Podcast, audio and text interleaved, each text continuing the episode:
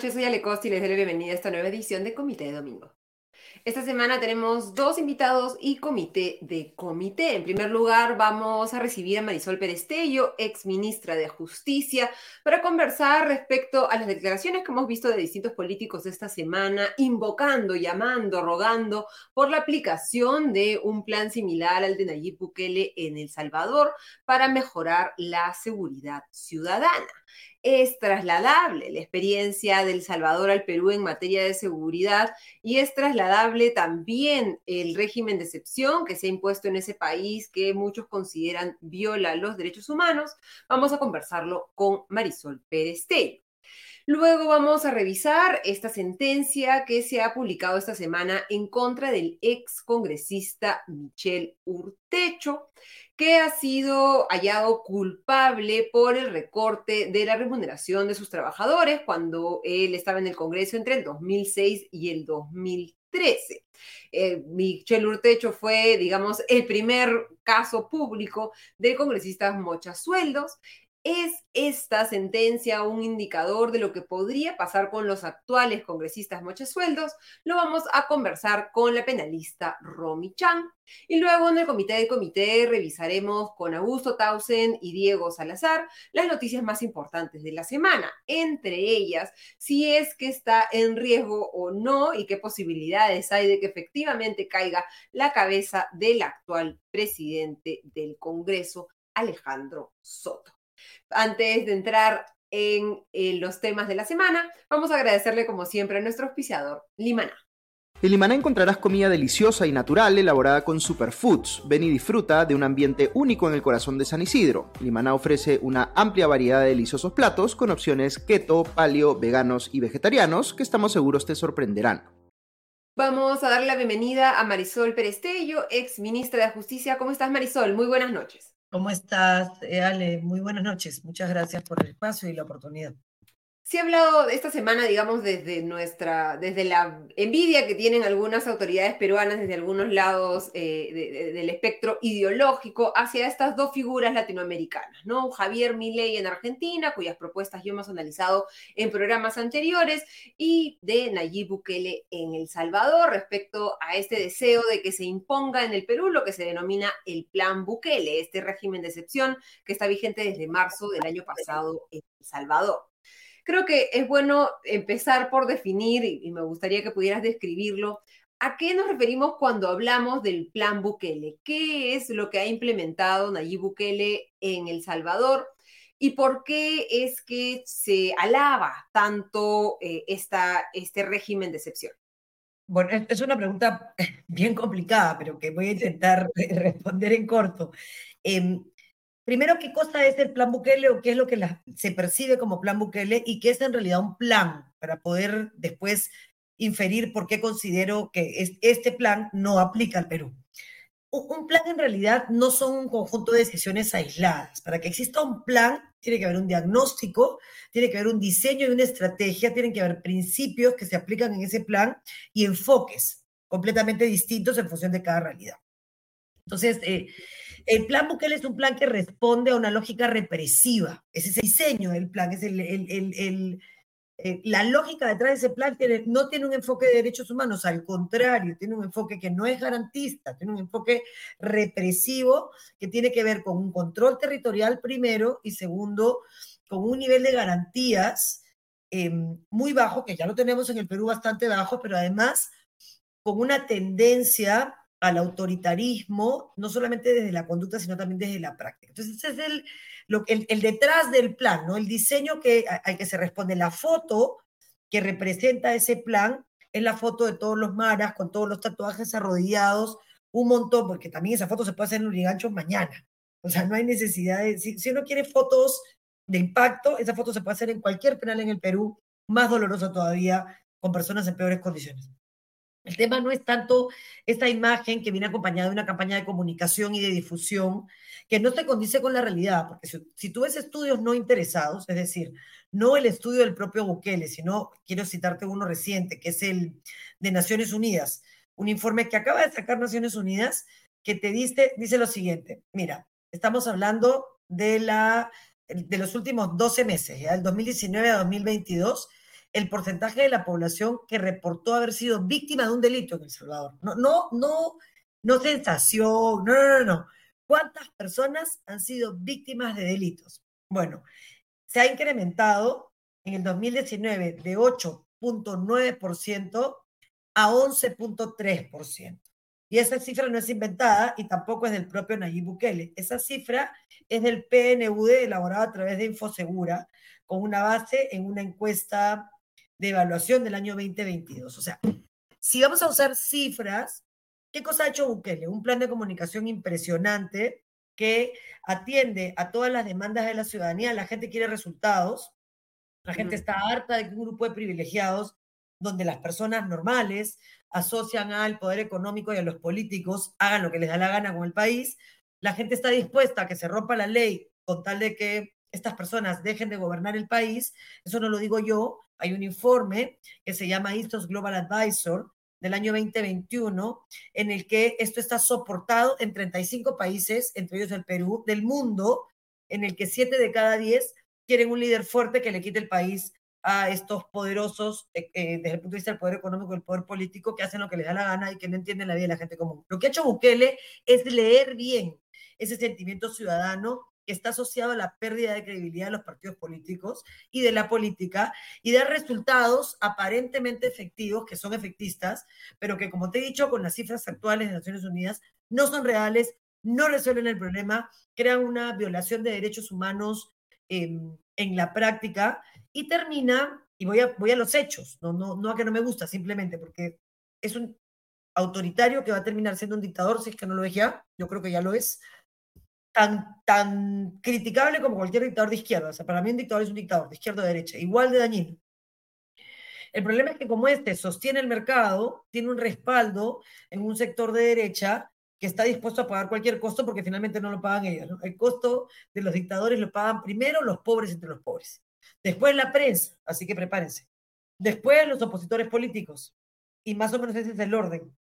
Y yo no estoy dispuesta a hacer eso por mi país, y menos o mentiras, porque eh, el 30% de los jueces y juezas en El Salvador fueron cesados aprovechando la mayoría legislativa de Nayib Bukele y bajó, se bajó a todos los del Poder Judicial que tenían más de 60 años. Ahora tú me dirás, bueno, Marisol, pero eso que tiene de malo, ah, te voy a explicar.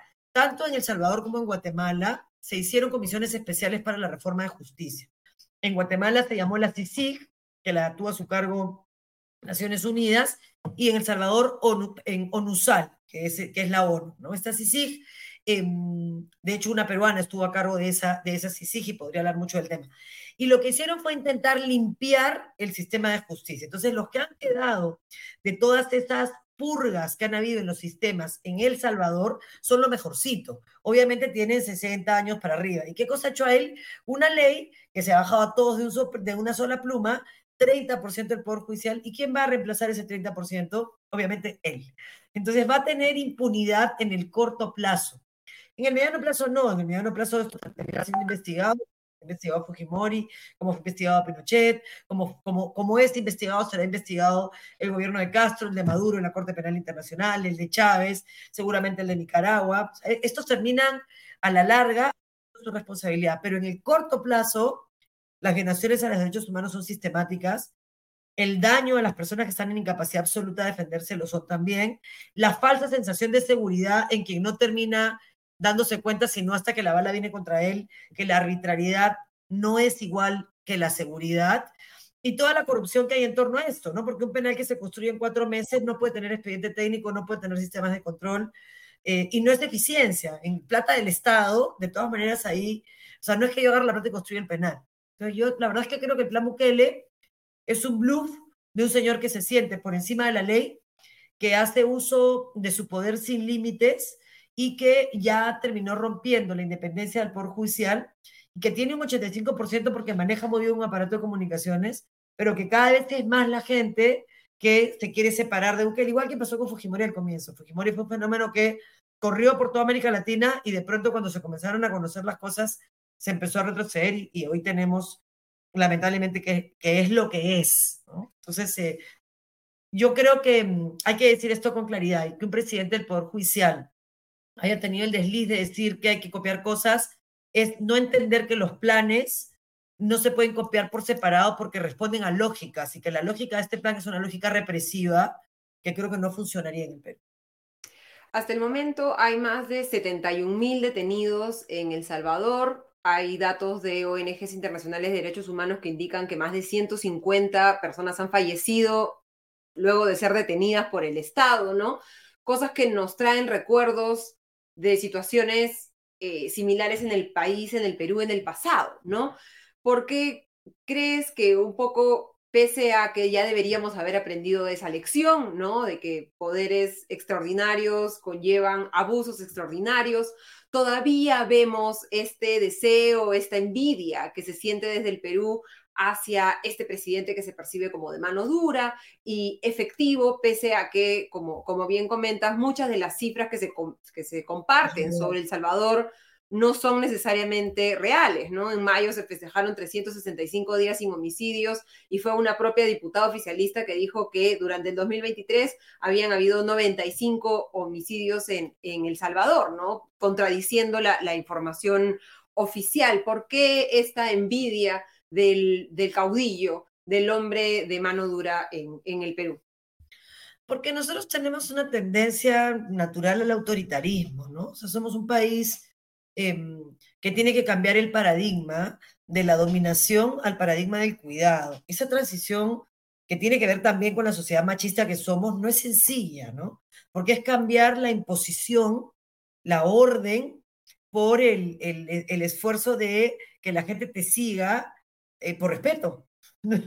claro, cuando tú quieres que alguien te respete, tienes que ganar ese respeto. El respeto no sea por ley, el respeto requiere autoridad, autoritas, ¿no? El respeto requiere que tu conducta pueda ser imitada, ¿no? La imposición no, la imposición se hace con miedo, no más a Entonces, ¿qué cosa queremos para nuestra sociedad? Queremos un, ¿qué cosa para mí es, es, es, es un gobierno? Un gobierno es el gobierno del hogar, el gobierno del hogar grande, pues, ¿no? Por eso hablamos de la casa común, en, en Fertilituti o en, en, el cuidado de la casa común, eh, digamos, de los últimos documentos que existen a nivel de, de doctrina social que me parecen importantes porque esto es una casa común. Y tú tienes a los gobernantes que se supone que administran el hogar. Entonces, si tú tienes un padre o una madre que impone su voluntad sobre la base de que tiene el poder, entonces te encierra con llave, decide si atiende al enfermo o al niño en función de si le gusta o no le gusta, si le grita o no le grita. Tiene pues una sala hermosa que mira la OCDE, pero luego tiene a los enfermos escondidos, tiene a los viejitos con pensiones de hambre, tiene a, la policía mal pagada, pero echándole la culpa cada vez que le conviene. Entonces maneja todo mal en la interna, tiene la cocina totalmente desabastecida. Entonces, ¿qué puedes hacer frente a eso? O cuidas y cambias ese sistema y dices, bueno, primero voy a cuidar a quién? Al más chiquito y al mayor. O sea, en una casa normal, ¿dónde va la plata? Para alimentar al más pequeño y al mayor, para pagar el cuidado del mayor que está enfermo, para pagar la escuela, o sea, a nadie se le ocurre comprarse una sala hermosa cuando los niños tienen que comer.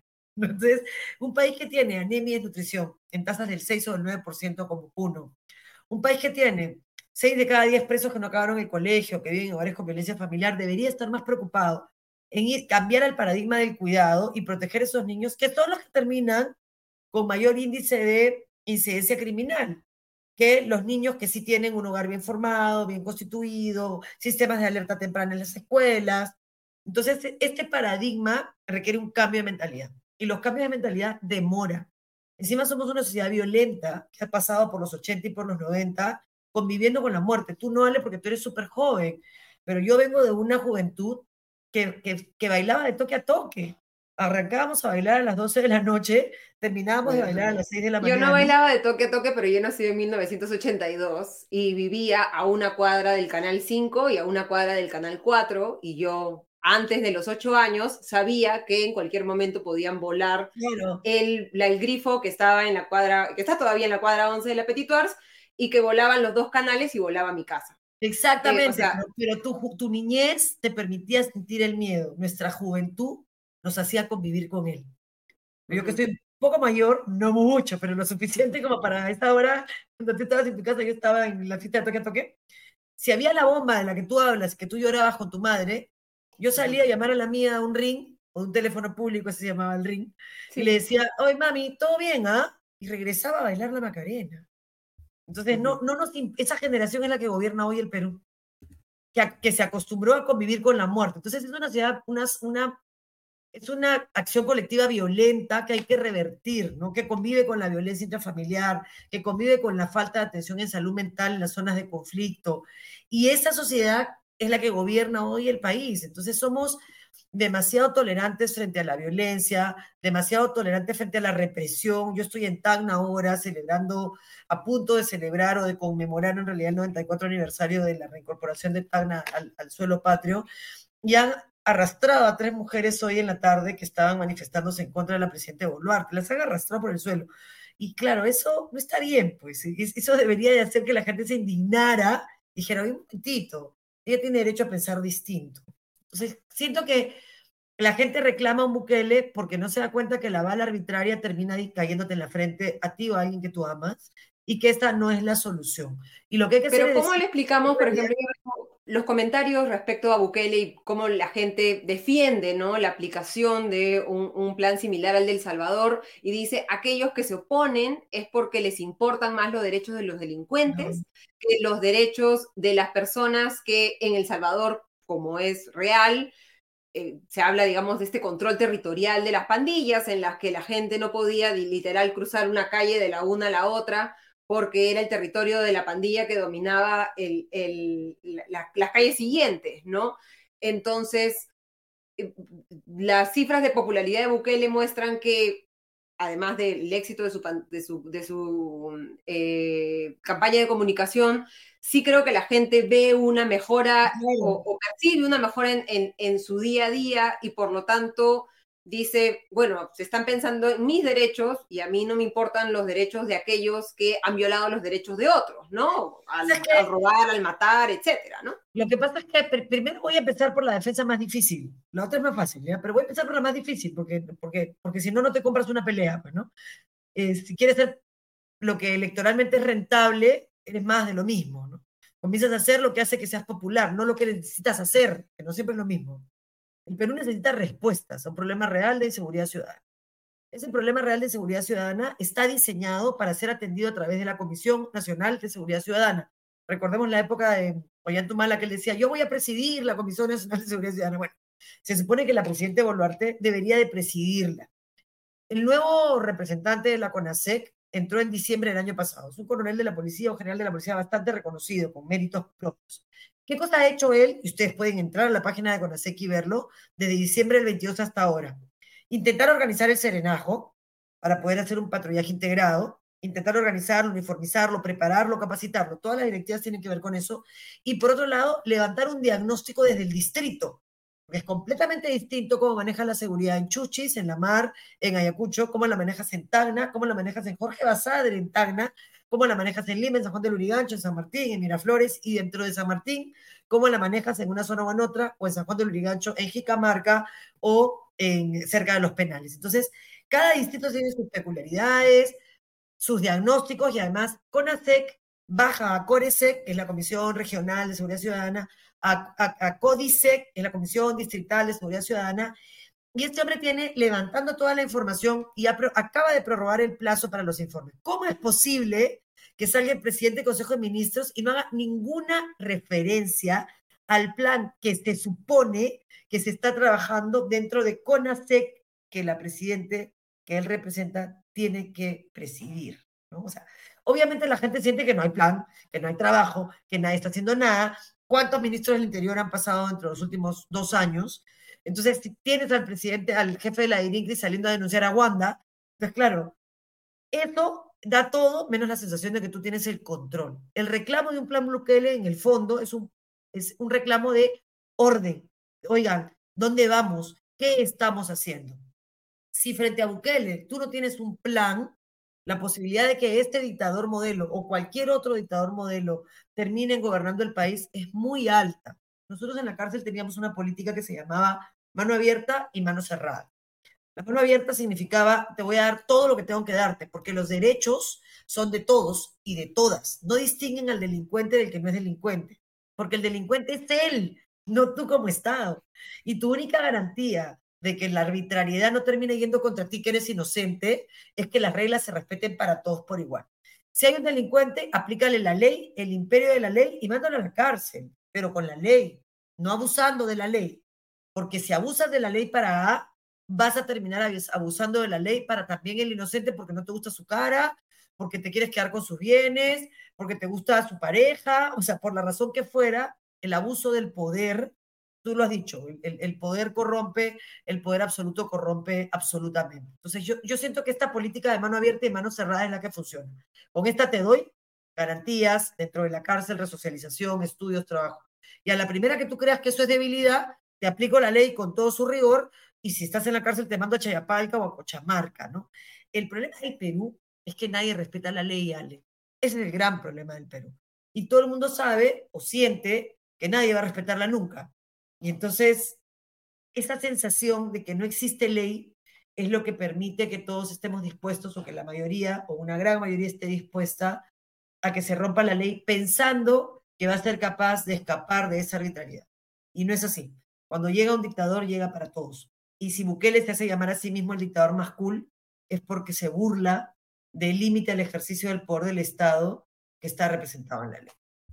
Y concentrarnos, digamos, en política de seguridad ciudadana. ¿Qué similitudes hay, si las existen, con El Salvador, que, en un escenario hipotético podrían hacer que se traduzcan o, no estas políticas hacia Perú de manera efectiva?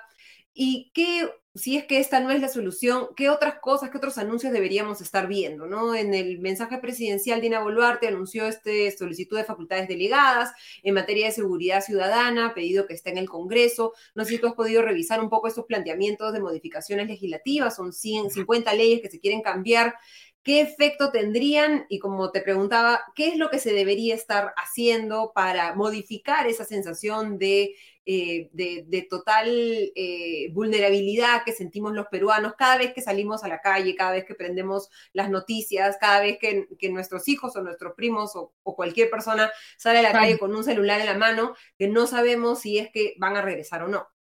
Mira, yo regreso a mi casa todas las noches en transporte público, en un taxi, y le digo al taxista, déjame y ándate, porque mi calle es una calle de fuga que va directamente a la Panamericana Norte y te asalta con pistola. Este, y claro que es desagradable, ¿no? Tener que decirle a la puerta de tu casa, ándate rápido y entrar corriendo porque te da miedo. Claro, tampoco se puede vivir con miedo. Y sobre la base de ese miedo, tampoco puedes decir, bueno, ya no importa, sácamelos de enfrente, no quiero saber qué haces con ellos, porque, porque no es tan sencillo, ¿no? Entonces, lo primero es volver a poner en el centro del debate a CONASEC. Vamos a trabajar la seguridad ciudadana desde la Comisión Nacional de Seguridad Ciudadana con sus brazos hasta la distrital, sí o no, Sí, lo vamos a hacer a través de eso. Entonces, empodéralo, pues.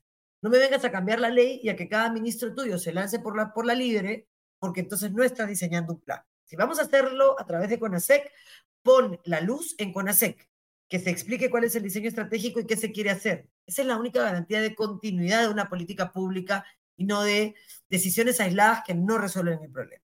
Segundo, si ya tenemos el diagnóstico, ya sabemos que hay un problema de falta de policía, falta de efectivos en las calles, que alguien tiene que reemplazar el trabajo que esos efectivos hacen en las calles en lo administrativo y que tenemos que dejar de desperdiciar efectivos en cosas que no requieren necesariamente ni un arma ni una formación policial, que puede ser un administrativo.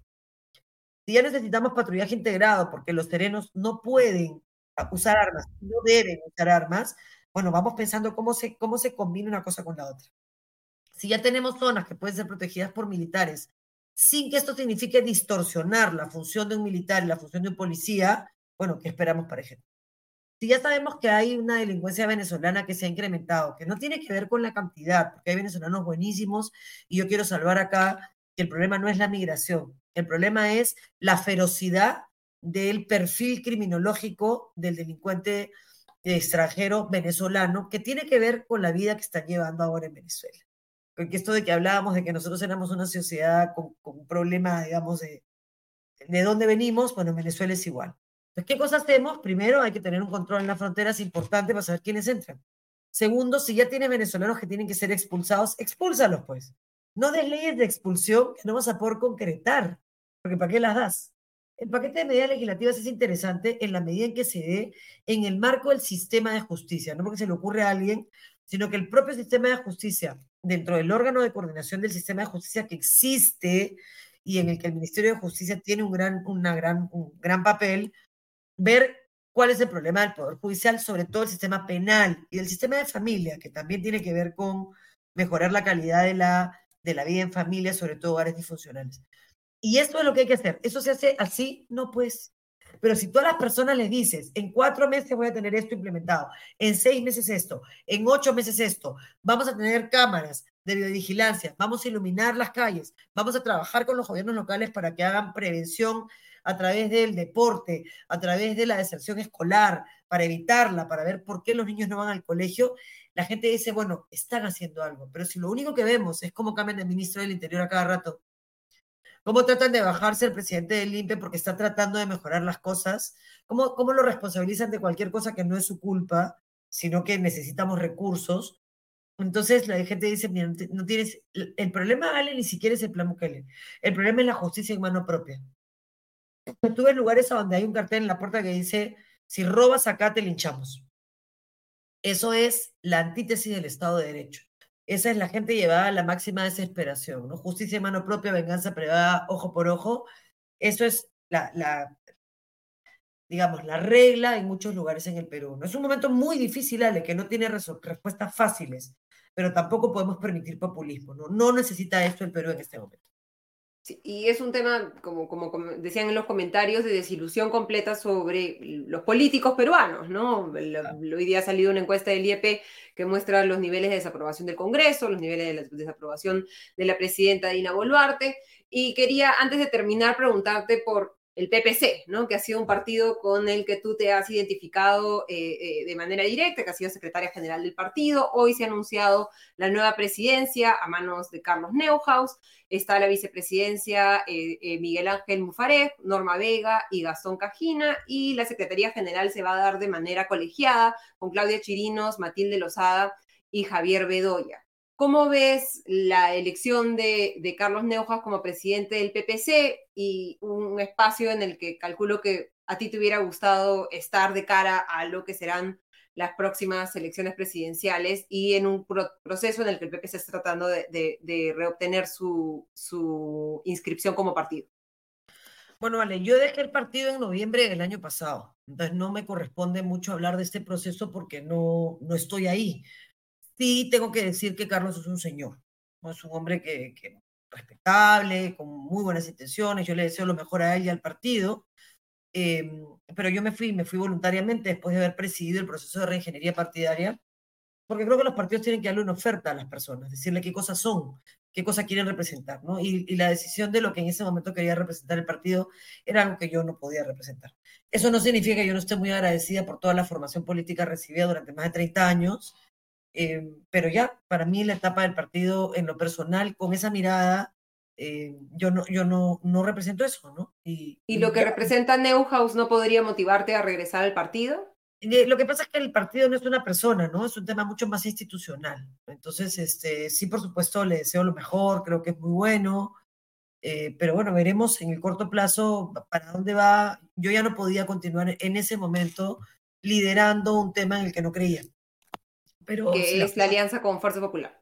Mm, es que en realidad ni siquiera es una alianza con Fuerza Popular porque no estaba tácito, ¿no? Pero todo este tema del fraudismo, de, la, de la denuncia eh, constitucional por, ya no me acuerdo muy bien qué, este, todas estas cosas que estaban alrededor de esto que yo ya no podía defender, ¿no? Ya me resultaba imposible defenderlo sin violentarme, ¿no?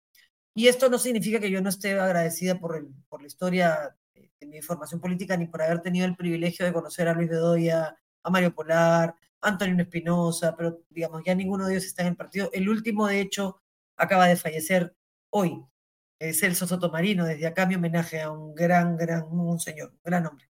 Pero nada, les deseo lo mejor. Creo que, creo que son ellos, los, los, los militantes del partido de hoy, los que tendrían que responder esa pregunta. Yo solo desearles lo mejor y, veremos, pues, ¿no? Si es que en el corto plazo el PPC regresa a ser este centro en el que yo me sentía totalmente identificada cuando entré en el 86, el partido se acababa de autodefinir como partido eh, eh, democrático, progresista y solidario. Y, ese es el partido al que yo entré. Y, el partido al que me salí era el partido que no representaba para mí ninguna de esas cosas. Pero, pero todo bien.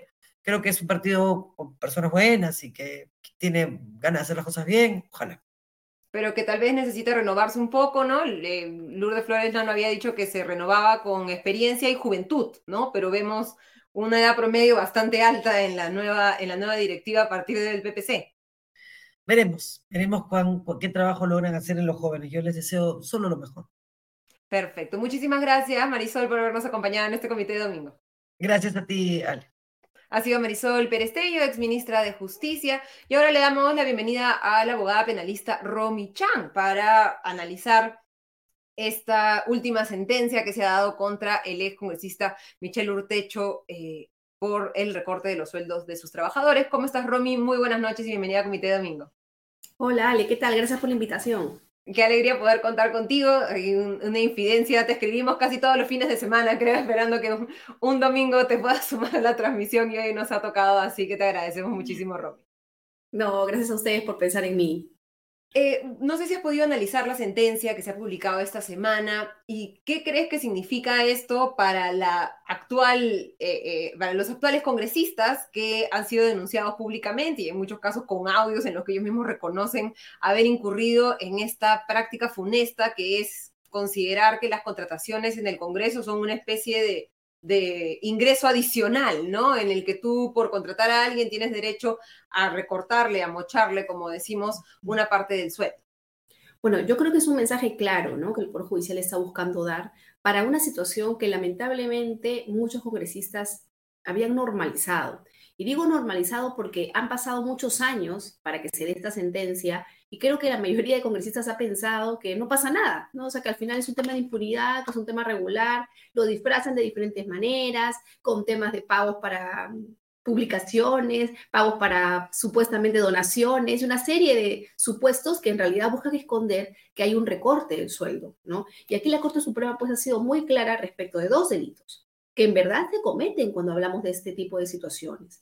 El primero es, por supuesto, el hecho de abusar de tu cargo de congresista para obligar a una persona a que te entregue a ti o a otro parte de lo que gana. Eso se llama concusión. Y eso actualmente tiene una pena que puede llegar hasta los ocho años de cárcel y a diferencia del 2013, que fue la fecha en la que el señor Urtecho cometió el delito, ahora conlleva también a la inhabilitación el cargo no, antes no se tenía, recién se cambió eso en el 2016 aproximadamente, y ahora además de los ocho años de cárcel te pueden inhabilitar para la función pública, para ocupar puestos políticos, te pueden también impedir que continúes incluso con el cargo o hasta incluso privarte de algún tipo de título honorífico o distinción que puedas haber recibido, porque claro, se entiende que es un ataque al Estado. Y el segundo delito, que es realmente más grave, es el enriquecerte indebidamente, el utilizar, o mejor dicho, incrementar tu patrimonio de manera que no lo pueda justificar. Eso un funcionario público no lo puede hacer. Un funcionario público debe sacar sus declaraciones juradas, establecer cuánto es lo que gana transparentemente, porque ese es el principio base para evitar la corrupción, y luego, por supuesto, ir declarando, pero no puede incrementar el patrimonio sin justificación. Eso, cuando hablamos de un funcionario público, tiene 15 años de cárcel. Y claro, además hay un agravante para los funcionarios que supone pues que se incrementa hasta por la mitad por encima de la pena máxima. Por eso es que el señor Urtecho le han dado 22 años de cárcel. Y, este caso, como tú decías, ha demorado, ¿no? Michelle Urtecho dejó de ser congresista en el 2013, en otra época en la que los congresistas sí tomaban medidas y, destituían a sus otros otorongos, ¿no? Como hemos visto que, que en este congreso en particular no se ha hecho. ¿Por qué ha demorado tanto esta sentencia? Son 10 años de un proceso en el que más o menos las pruebas ya estaban sobre la mesa en ese entonces, cuando se, le destituye del Congreso, porque son 10 años después que regresamos y, y, que parece que estuviéramos viajando en el pasado a ese 2013. Yo creo que no hay nada que justifique realmente el exceso del tiempo, ¿no? Los 10 años para poder resolver. Es cierto que ahí está el refrán que dice que finalmente igual llega la justicia, ¿no? Que no importa, que la justicia tarda, pero llega. Sí, pero también justicia que eh, llega tan tarde, al final termina no siendo tan justicia, ¿no? Entonces yo creo que esa es una deficiencia que tiene nuestro Poder Judicial debido a la sobrecarga de casos y yo también creo a la distribución de recursos. Muchas veces se piensa que falta gente, ¿no? Hay que contratar más fiscales, hay que contratar más jueces, pero en realidad, Dale, yo creo que no es nada más contratar más personas, es contratar personal realmente preparado para asumir el cargo. Evidentemente, si una persona tiene experiencia, si una persona conoce el derecho, podrá resolver probablemente cinco o seis casos difíciles con mucha rapidez porque conoce el derecho y está seguro de lo que está haciendo. una persona que tiene que volver a estudiar para ver cómo resolver el caso, averiguar, obviamente se va a demorar más. ¿no? Entonces yo creo que ese también es uno de los males que tenemos en nuestro país, ¿no? Esta falta de preparación que va unido a la sobrecarga y a una cultura de la denuncia. Si nosotros somos conscientes en el Perú, el que menos cuando tiene un problema dice, te voy a denunciar, ¿no? Es la clásica, ¿no? Porque estamos muy acostumbrados a judicializarlo todo y a no solucionar los problemas de manera, yo diría, eh, tratando, ¿no? O sea, conciliando, evitando al Poder Judicial. Y eso también es lo que ha generado pues esta demora, ¿no? Pero bueno, finalmente ha llegado y es la ruta que probablemente vayan a seguir todos los mochasueldos que tenemos en el Congreso actualmente. ¿Esto constituye algún precedente? ¿Facilita de alguna manera los próximos procesos en los que ya están incurridos muchos de los congresistas actuales en investigaciones preliminares por parte de la Fiscalía? ¿Qué efecto directo tiene en los casos de Edgar Tello, del bloque magisterial, María Cordero, de ex Fuerza Popular, Heidi Juárez de Podemos Perú, Magali Ruiz, Alianza para el Progreso, Rocío Torres, ex Alianza para el Progreso, Katy Ugarte, ex Bloque Magisterial, María Cuña de Alianza para el Progreso, Marlene Portedo de Acción Popular, junto con José Arrola y Jorge Luis Flores también, es una larga lista de mochasueldos, porque como tú dices, parece ser una eh, actividad ya casi certificada, parte de la labor legislativa prácticamente, ¿no? Sí, y eso, ojo, Ale, de los que tenemos conocimiento, ¿no? ¿Cuántos sabrán todavía que probablemente vayan descubriendo en el camino, ¿no? Sí, yo creo que esto va a facilitar la resolución en esos casos, ¿no?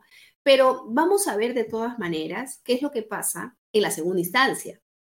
Eh, obviamente el señor Utecho va a apelar, me queda clarísimo, ¿no? No está probablemente de acuerdo con que se le deba sancionar, eso por lo menos fue su discurso de defensa a lo largo de la audiencia, ¿no? Entonces, vamos a ver qué es lo que confirma o qué es lo que decide en segunda instancia la Corte Suprema. Y eso es lo que sí probablemente va a ser la guía que sigan todos los otros casos que, por supuesto, esperemos se resuelvan con mayor rapidez en la medida en, pues, en que ya tienen una ruta trazada. ¿Cuál fue la defensa de Urtecho? Bueno, Urtecho básicamente decía que él no había realizado ninguna, ningún acto contrario a la voluntad de los trabajadores, ¿no? Pero bueno. ellos habían aportado por, por, porque es buena onda Urtecho.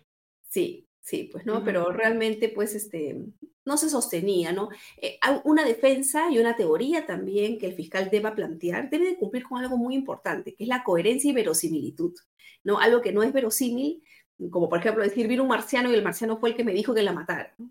Eso pues este, no es verosímil, ¿no? No es coherente. Y cuando no es coherente y verosímil, obviamente no es creíble. Ya no ser creíble no conlleva convicción, ¿no? Y no sirve para destruir esta, o mejor dicho, para combatir las pruebas que el fiscal ha presentado, que la fiscalía ha presentado, que en este caso eran contundentes, ¿no? Eh, también ha sido sentenciada su esposa, Claudia González, a 28 años en prisión por los delitos de concusión, apropiación ilícita, lavado de activos y peculado. ¿Esto qué significa para otras personas que podrían haber participado, como González, en este caso de su posición de esposa, pero calculamos que también desde el Congreso, el jefe del, despacho presidencial, del despacho congresal, perdón, etcétera, que pueden haber participado con los congresistas en estos esquemas de, de, de bueno, este también es un mensaje para quien ayuda al que comete el delito. ¿Por qué? Porque muchas veces las personas, sobre todo los funcionarios públicos, como saben que están en la mira y tienen que presentar declaraciones juradas donde indiquen cuáles son sus ingresos, lo que hacen es utilizar a familiares. Y normalmente lo hacen con familiares cercanos, papás, esposa, hijos, hijas, sobrino, ¿no? ahijado. Y claro, al final termina perjudicando a estas personas porque a estas personas, al no poder justificar su patrimonio y además al empezar a comprar propiedades, bienes, cosas a su nombre, negocios, ¿no es cierto?, terminan generando o terminan realizando el delito de lavado de activos. Y ese delito tiene una pena que se adicionaría a todo lo otro que el funcionario público comete, ¿no? Por eso es que la pena que le dan a la esposa es mayor que la pena que le dan a él. Incluso, ¿no? Ahí es donde se explica, ¿no? Y también es un mensaje claro para quienes utilizan a sus seres queridos pensando pues que no, nadie se va a dar cuenta, no, no, o sea, no saben realmente lo que se meten y no saben el mal que le hacen a esas personas que quieren, ¿no? Entonces también es un mensaje claro que yo creo que en ese extremo ha dado la Suprema en este caso. Urtecho va a mantenerse en libertad hasta que salga la sentencia en segunda instancia. ¿Qué posibilidades hay que en la segunda instancia se repita el criterio de, la Corte Suprema o que, que se cambie, ¿no? Eh, y, y, por qué, recuérdanos, es que Urtecho se va a mantenerse en libertad hasta que se decida, se tome esta decisión en segunda instancia? Sí, bueno, yo veo muy poco probable, la verdad, que los fundamentos del fondo cambien, ¿no? De repente lo que podría conseguir un techo es una reducción de la sanción. Porque claro, acá la pena por el delito de concusión en esa época era de 2 a 8 años y por el delito de enriquecimiento ilícito era de 10 a 15. El Código Penal marca agravantes y claro, las agravantes se hubieran pensado que irían por la mitad, ¿no? Pero a él le han puesto un año menos de la suma de las penas máximas, ¿no? Que es 23 años. Entonces, tal vez eso pueda ser algo que se revise en segunda instancia y por ahí él pueda tener alguna suerte. Pero realmente yo no creo que varíe el criterio de fondo, que es el tema de la condena. Ahora, ¿por qué no se va inmediatamente a la cárcel? ¿no? ¿Qué es lo que pasa con las personas que normalmente vemos las condenan en primera instancia? Bueno, ahí hay que decir que la Corte Suprema ha tenido una atención especial con el señor Urtecho. Porque el Código Procesal Penal, el nuevo Código Procesal Penal, sí permite que se pueda suspender la ejecución del fallo cuando la Corte lo considera pertinente. Y aquí la Corte Suprema ha dicho, ok, esta va a ser la pena, pero la vamos a suspender, vamos a suspender la ejecución hasta que se confirme en segunda instancia. Y esa es la razón por la cual no la han empezado a ejecutar de manera inmediata. ¿No? Pero bueno, claro, este, yo me imagino que eh, ya siendo un caso que ha pasado por todas las etapas más duras, o sea, más eh, prolongadas del proceso, la apelación de segunda instancia no debería demorar. Y antes de terminar, Romy, quería eh, consultarte sobre esta noticia que ha salido esta semana, ¿no? El hecho de que el sexto juzgado constitucional de la Corte de Lima ha admitido a trámite un proceso de amparo presentado por la fiscal de la Nación, Patricia Benavides, contra dos integrantes de la Junta Nacional de Justicia que han participado en investigaciones preliminares contra la fiscal de la Nación, Patricia Benavides. ¿Esto qué tan inusual es o, usual es y que, eh, porque digamos, este es como, como la serpiente que se come a, sí misma y es difícil entender cómo, cómo es que este proceso se da y qué consecuencias podría tener este, este proceso para cómo funciona y qué tan independientes son el, Ministerio Público y, el Poder Judicial. Bueno, ya nosotros hemos estado viendo eh, que respecto de la Fiscalía de la Nación y la Junta Nacional de Justicia han venido habiendo varios enfrentamientos, ¿no? Al punto tal que se está discutiendo ahorita en el Tribunal Constitucional un tema de competencias, ¿no? ¿Por qué? Porque, bueno, claro, la Fiscalía de la Nación tiene investigaciones ante la Junta Nacional de Justicia, tiene investigaciones pendientes, ¿no? Y claro, eh, básicamente el fondo de esas investigaciones es por qué cambió fiscales, ¿no? Fiscales que, o magistrados que supuestamente le habrían favorecido en algún caso, ¿no? Y claro, eso es lo que la Junta está investigando. Y ella lo que dice es, oye, eso no debe ser objeto de investigación, ¿no? Porque esa es parte de mis facultades y ahí viene la pelea. Ahora, lo que ha pasado ahora último es que ella además está cuestionando la capacidad, yo creo que de imparcialidad que podrían tener estos dos magistrados de la Junta, porque en su momento han conocido casos vinculados a ella. ¿No? Y claro, eso corresponde a través de un amparo porque se estaría afectando su derecho al debido proceso, según lo que ella alega. Bueno, yo sí creo que ahí hay, mm, un problema de institucionalidad, ¿no? Básicamente, ¿no? Eh, la fiscal está defendiendo sus fueros y obviamente está defendiendo su puesto. Y la Junta, por otro lado, está buscando defender lo que ellos llaman su territorio, que es parte de sus competencias, y es claro que además no la tienen muy en agrado a la actual fiscal de la Nación, ¿no? Y eso es lo que está pasando. Bueno, vamos a ver qué es lo que termina diciendo ahora el Poder Judicial en este amparo, que finalmente, en caso no le dé la razón a la fiscal de la Nación, podría llegar al Tribunal Constitucional. Lo que sí es importante que no perder de vista es que en una medida de garantía constitucional, el único que puede apelar ante el Tribunal Constitucional es la víctima. O sea, solo podría llegar esto al Tribunal Constitucional si no le dan la razón a la fiscal de la Nación en primera y en segunda instancia. Porque si no, si le dan la razón en primera y en segunda instancia, ahí queda y la Junta no puede apelar. Entonces me parece que en el fondo es una buena estrategia que la fiscal está siguiendo, porque es este, un camino más que ella se abre en el cual en ese aspecto ella va en ventaja, ¿no? Además, por supuesto, de la demanda de competencias que tiene ahorita el TC. ¿Y no sería una duda respecto o impondría dudas sobre la institucionalidad de la Junta Nacional de Justicia?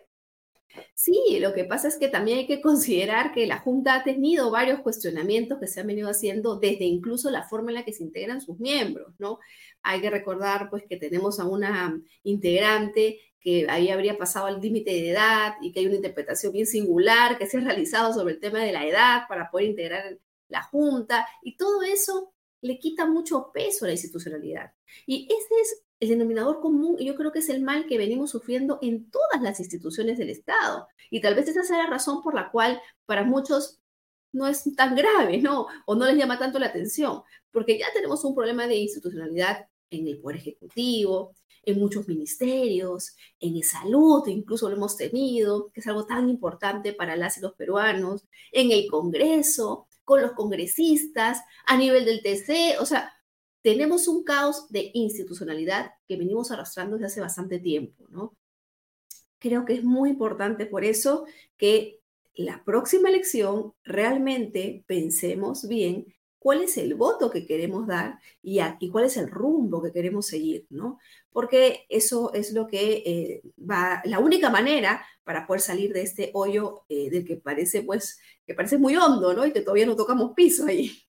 Lamentablemente, que cada vez que pensamos que tomamos piso, ah, no, no, todavía, todavía hay, lugares más hondos del, hay algo peor que lo que, hay otro precipicio dos pasos más allá del que acabamos de, sobrevivir. Muchísimas gracias, Romy, por habernos acompañado esta noche. Ha sido Romy Chan, abogada penalista. Muchas gracias.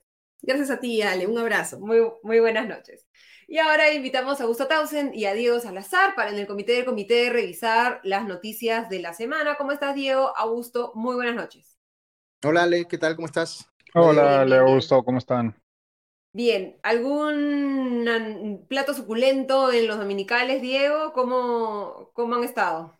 No, la verdad que no. Ha habido un poco más de información sobre algunas noticias de la semana, como el tema ya famoso de Ionia, este pago que se hizo este, a, esta empresa que había vendido pruebas rápidas a salud y el pago se había congelado debido a un informe de, la Procuraduría que señalaba que había habido ciertas irregularidades y que además las pruebas no se habían entregado a tiempo.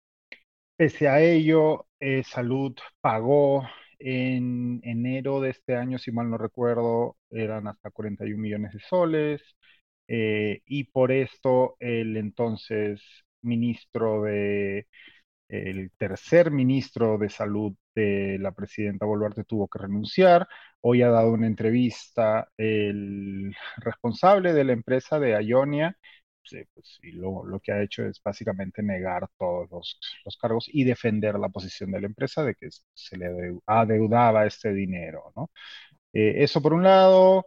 Luego, el responsable de investigación de la policía ha dado una entrevista en punto final, en la que también han discutido acerca de la conveniencia o no conveniencia de aplicar eh, lo que venimos llamando el modelo Bukele, pero como suele ocurrir en este tipo de entrevistas en distintos medios, pues no sabemos bien de qué se habla cuando se habla de, el caso Bukele, el, comandante, el general de la policía señalaba pues que no era una situación similar la peruana a la salvadoreña y demás, pero no, más allá de eso no, no ha habido mucha carne hoy en el, en el asador. Pero comete, un lapsus, ¿ah? Eh, no sé si se hmm. dieron cuenta, perdón por la interrupción, Diego. No, dime. En, un momento, eh, Arriolas, ¿no es cierto? E, está respondiéndole a, a, Mónica Delta, este, y, y como dice algo así como que eh, y, bueno, pues sí, ¿qué importan los derechos humanos de los... Ah, sí. ¿No? Sí. Y, en, el, en, el, instante en que lo pronuncia, se da cuenta que ha metido la pata y dice... Sí, luego dice... Retiro eso, retiro eso. Retiro esa frase porque luego se va a malinterpretar en los memes o algo así. Malinterpretar, malinterpretar. Felizmente que no. Es verdad, es verdad. Que, hay, tantas posibles interpretaciones para esa frase y vamos a, escoger la, peor. Sí, ahora que lo mencionas, exactamente lo que dice es sobre a quién se le deben respetar los derechos humanos. Y ahí es que él mismo se da cuenta y dice, no, no, retiro esa frase porque se puede malinterpretar, eh, no, no es eso exactamente lo que he querido decir. Y, y claro, Mónica Delta también para la oreja y lo, lo, intenta punzar al respecto, pero ya la conversación prosigue. Sí, no, la verdad que era, yo siento, pues no sé si les pasará a ustedes, que cuando hablamos del tema Bukele, eh, no estamos hablando muchas veces de, de qué estamos hablando, o sea, no se está eh, hablando con propiedad, ciñéndose, ok, ¿de qué estamos hablando? ¿Qué es lo que ha hecho? ¿Qué es el, régimen de excepción? ¿Cuáles son las medidas concretas? Exacto, ¿cuáles son las medidas? Si no hay como una, este, eh, un sentir generalizado, ¿no? De este hombre ha luchado contra la, por parte de cierto sector, ¿no? Más, alineado a la derecha quizás en nuestro país, ¿no? Este hombre ha, ha, desarticulado bandas criminales con mano dura y eso está muy bien. Y por el otro lado, pues eh, la izquierda o los sectores más progresistas, ¿no? que señalan los múltiples cuestionamientos ante violaciones de derechos humanos, pero siento que en la discusión no se, no se concreta, ok, ¿de qué estamos hablando cuando ya sea el presidente del Poder Judicial, como ha ocurrido en nuestro país, u otras autoridades como alcaldes, ¿no? como ha ocurrido o congresistas, como ha ocurrido en las últimas semanas, dicen, no, es que aquí hay que imitar o emular o aprender de lo que está haciendo Bukele en El Salvador. ¿no? Sí, porque esta semana va a llegar un grupo de, dicen, autoridades del Salvador, ¿no? visitadas por el alcalde de San Martín de Porres, Hernán Cifuentes, para que les compartan las técnicas, ¿no? Y, hagan un intercambio de, de experiencias sobre, sobre el tema de seguridad. Claro, bastaría echar un vistazo a el estado y la precariedad con que trabaja la policía en nuestro país, ¿no? El estado de las comisarías en el país, en donde sabemos que más de la mitad de las comisarías no cuenta con agua ni teléfono como para poder empezar a hablar de aplicar técnicas especializadas de lucha contra la criminalidad o esta total desarticulación, digamos, de todas las instituciones dedicadas a la seguridad ciudadana, como, como comentaba eh, eh, Marisol, ¿no? si no nos organizamos, al final no, no vamos a solucionar el problema, no importa cuánta mano dura pretenda o aparente tener un, un líder muy claro, más, más allá en la comunicación 2023, ¿no? Más allá del reclamo publicitario propio de una campaña, ¿no? En donde pues ya sabemos que ante la este, válida preocupación ciudadana por la inseguridad que existe en el país y pues el crimen organizado y el, ascenso de la delincuencia común, etcétera, eh, más allá de las propuestas eh, y clamores de un candidato o una candidata en campaña, pues en realidad lo que hay que hacer es una profunda reforma que venimos postergando desde hace mucho tiempo, hay que eh, invertir recursos en la profesionalización de las fuerzas del orden, etcétera, etcétera. Pero pues todo eso es muy aburrido, es muy burocrático, cuesta dinero, esfuerzo, tiempo y es mucho más fácil pues utilizar este, este, ¿no? Esta banderita. El polo, ¿no? Es lo que están haciendo, ¿no? Es, más fácil hablar de Bukele. Es una gorra, ¿no? Que es popular, ¿no? Que funciona en otros lados. Es lo que hizo Resti, a su manera es lo que hizo Resti en su momento como candidato y como ministro del Interior, ¿no? que era un poco la... ¿Cómo ves un poco, Augusto, eh, para, para cerrar este tema, esta fascinación de ciertos grupos políticos en el Perú por estas figuras masculinas eh, de aparente mano dura como Bukele o como un Javier Milei en, Argentina, ¿no? El congresista Nano Guerra García ha dicho que en el Perú se necesitan, no sé si cuál era su fórmula matemática, si eran dos Bukeles y un Milei. Dos Bukeles y un Milei, que equivalen a un Fujimori. Claro, que hacían un, Fujimori. Sí, yo creo que la inclusión de este tema en el, en el debate público es una eh, eh, extensión de, esta discusión que ya tenemos hace mucho tiempo alrededor de temas de, populismo punitivo, digamos, ¿no? De, Los políticos se dan cuenta que a la gente le preocupa mucho el tema de inseguridad ciudadana, es el tema que más preocupa eh, a la gente y están tratando de soltar mensajes sencillos de entender que los hagan ver como que se están preocupando por el tema, ¿no? Este, y claro, viendo la, la, la, enorme popularidad que tiene Bukele, porque eso ciertamente no se le puede negar, es muy popular en su país, eh, eh, están tratando de, de, pegarse un poco a ese fenómeno y a ver si les, si les chorrea algo, tratando de emular o hacer pensar a la gente que están queriendo hacer lo mismo, ¿no? Em, yo normalmente en, eh, en, en, este tipo de temas estaría en la posición de eh, eh, eh, miremos más allá del, discurso populista y, tratemos de aterrizar en las políticas concretas que funcionan y que no funcionan, ¿no es cierto? Un poco lo que has conversado, Ale, antes con Marisol. Pero sí creo que hay un, hay un asunto que ya, ya sí es como más de gestos políticos que tiene que ver con el poder dar un mensaje creíble de preocupación por el tema, ¿no? Porque la misma ciudadanía ve a los políticos haciendo populismo punitivo, digamos, y no les creen, ¿no? Entonces se esfuerzan en decir, vamos a, votar a los este, venezolanos, vamos a este, meter, eh, a tratar de aprobar este, la pena de muerte de nuevo. En fin, dicen estas cosas, pero la gente no cree que esto va a pasar, porque no les creen a los políticos en el Perú. Entonces yo creo que ahí está un poquito también la diferencia con, con Bukele. Lo que ven en Bukele es una persona que se zurró en todo y que sí lo hizo a la, a la prepo, digamos, ¿no? Eh, violando el Estado de Derecho, eh, en contra de los mínimos democráticos, etcétera, ¿no? Y, y, para mucha gente que sí está en una situación de desesperación absoluta, diría yo, por el sicariato, por, por las extorsiones, etcétera, este, eh, que, que, no le creen a los políticos, aun cuando tengan una narrativa de populismo punitivo, están esperando que aparezca alguien como Bukele y diga, ¿saben qué? Yo me, harté y yo lo voy a hacer así, eh, eh, digamos, este, sin que nada me obstaculice en el camino, ¿no? Eh, mucha gente creo que está esperando que pase eso, por eso están hablando tanto de la, de, en qué momento aparece el Bukele peruano, ¿no? Que, yo me alineo ahí con lo que decía Marisol, ojalá no aparezca y que podamos, y que los políticos puedan demostrar que hay una tercera vía. La tercera vía es combatir el crimen efectivamente eh, en respeto a, la ley, al Estado de Derecho. Eso sí se puede, debería poder hacerse. Y el problema que tenemos hoy en el Perú es que no es creíble esa tercera vía. Así que estamos esperando este, este líder carismático, ¿no? Este, que, que nos salve sin importar el, el Estado de Derecho y sin importarnos los riesgos que, que, esto conlleva, que es lo que también hemos conversado con, con, con Marisol, ¿no? Y, y, es sorprendente que estos llamados se, hagan, por ejemplo, desde el Congreso, donde se podrían estar tomando acciones efectivas para mejorar la seguridad ciudadana, ¿no? Eh, eh, se dice, ah, un Bukele, dos Bukele un ley, pero no se están tomando desde el Congreso ninguna iniciativa, ni, ni planteamiento, ni para, ni para nada para mejorar la preocupación de todos los peruanos y esto genera este distanciamiento y por lo tanto esta idea, este sueño de que venga El Salvador a, a salvarnos, ¿no? Y hablando del Congreso. Yo no, pensaría.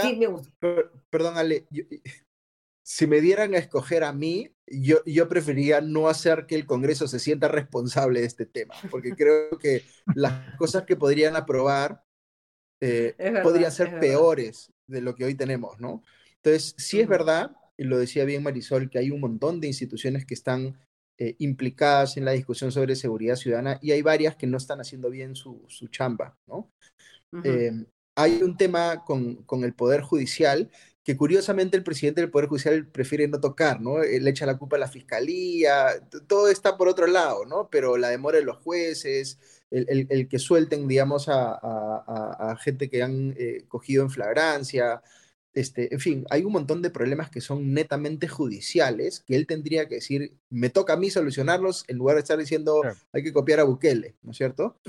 Este, el, que es el, mismo discurso en parte de, la, de, la, policía. Si tú escuchas a los responsables de la policía, la culpa siempre es de la fiscalía también, ¿no? La culpa es del Ministerio Público o de los jueces.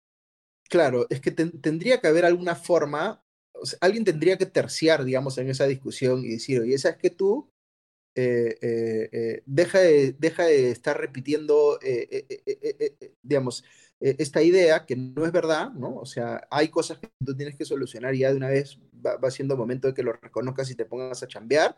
Y tú también, este, no, no te haces loco contigo, también hay este, este y este problema, ¿no es cierto? Soluciona. Alguien tendría que estar teniendo esa autoridad digamos. Bueno, este, pero es que existe eso, eso existe. Se llama Supuestamente hay una, hay una, hay una comisión, consejo, en fin, no, no lo sé, ¿no? Se llama ministro del Interior por un lado y se llaman los alcaldes. Los alcaldes también tienen responsabilidad sobre la seguridad ciudadana, ¿no? O sea, las figuras que, existen. Eh, pero va, no me refiero específicamente a eso, porque, por ejemplo, el, el, el, ministro del ramo no puede decirle al presidente del Poder Judicial o a la Corte Suprema que haga tal o cual cosa, porque no está, digamos, no tiene esa jerarquía dentro del eh, sistema político, ¿no? Entonces tendría que ser el presidente de la República, que es el par, digamos, del presidente del Poder Judicial. O tendría que haber algún tipo de instancia donde se junten eh, de manera horizontal, y que, donde se tomen acuerdos, incluidos los organismos constitucionalmente autónomos, digamos, y se tomen acuerdos vinculantes.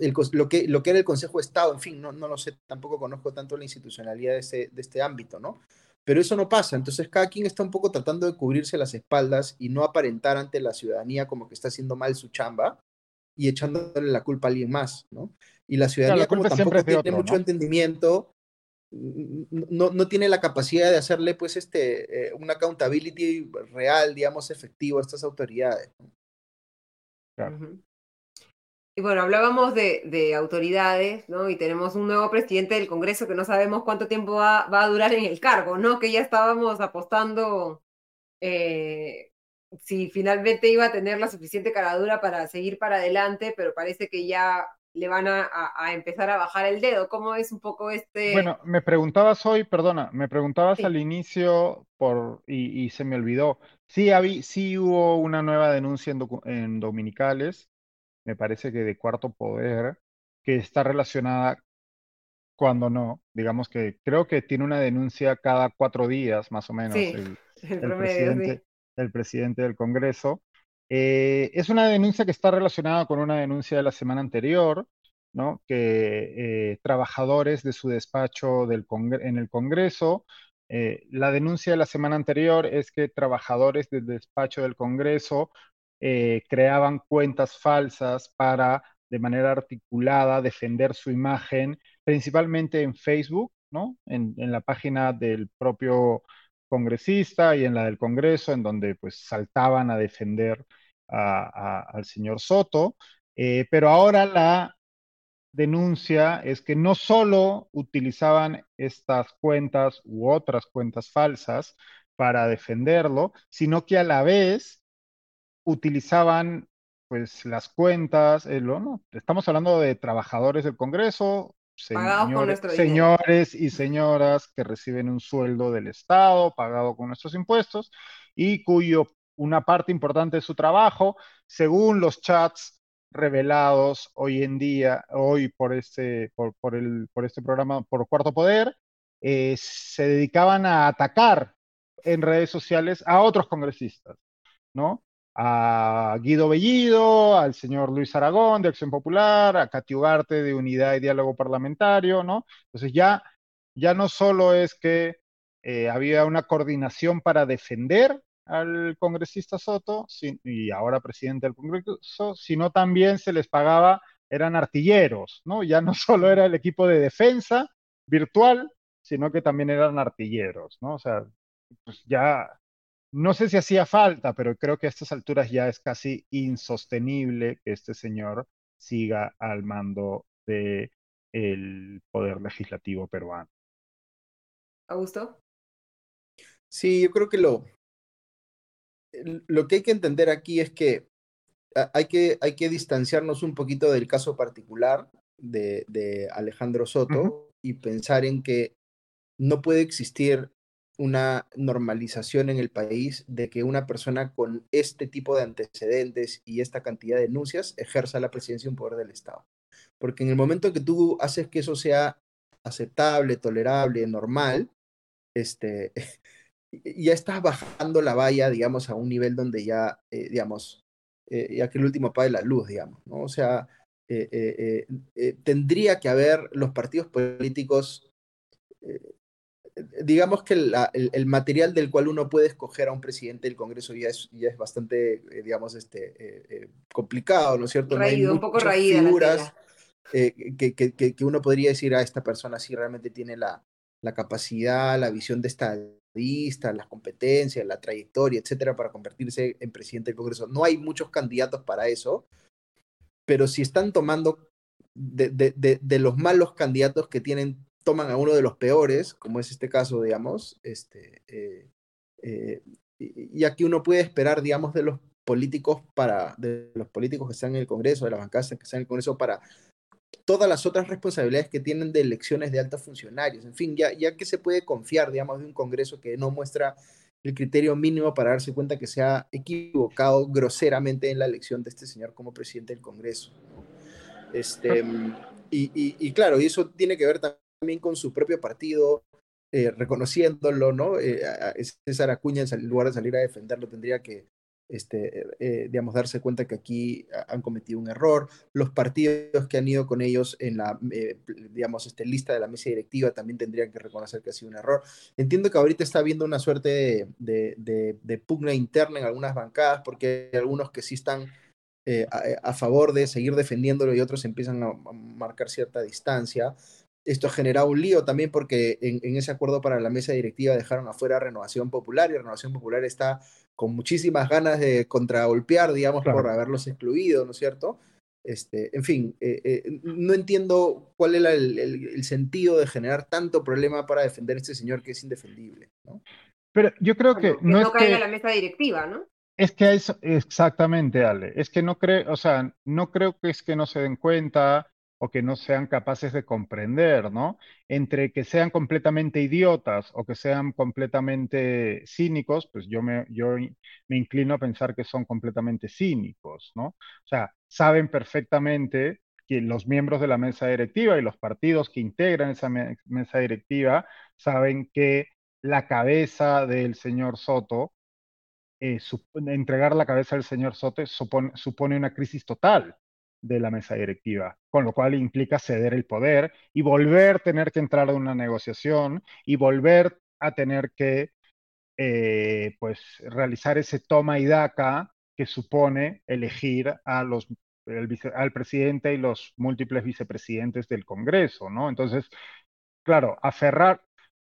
Y por otro lado, eso también está relacionado con algo que hemos conversado mil veces en este programa, ¿no? Es los partidos políticos y sus representantes en nuestro país no tienen incentivos para eh, mostrar accountability, porque no hay accountability, porque da exactamente igual. Son los mismos partidos los que se van a presentar en uno o dos años. Pues da igual, no hay más. Y son los mismos políticos los que van a ser, porque uno, no hay reelección y porque pues tampoco hay más partidos. Entonces, ceder esa cuota de poder ahora es un problema, pero a la vez no cederla, por muy mal que queden ante la ciudadanía, tampoco genera mayor problema en el mediano o largo plazo, porque el Congreso no va a mejorar su imagen de cara a la ciudadanía diciendo, no, qué horror, este señor Soto, qué espanto, hay que quitarlo, porque la ciudadanía igual va a seguir odiándolos, ¿no? Pero, pero hay escenarios intermedios, ¿no? Yo, no tendría que caer toda la mesa, podría caer solamente la presidencia y buscarle un mm, reemplazo al presidente. Creo que no, creo que no es el caso. Hasta donde entiendo cae la mesa entera. Pero no, no pasó eso con, con Lady Camones, que solamente cayó la, mesa. toda la mesa cayó, cayó, la mesa entera.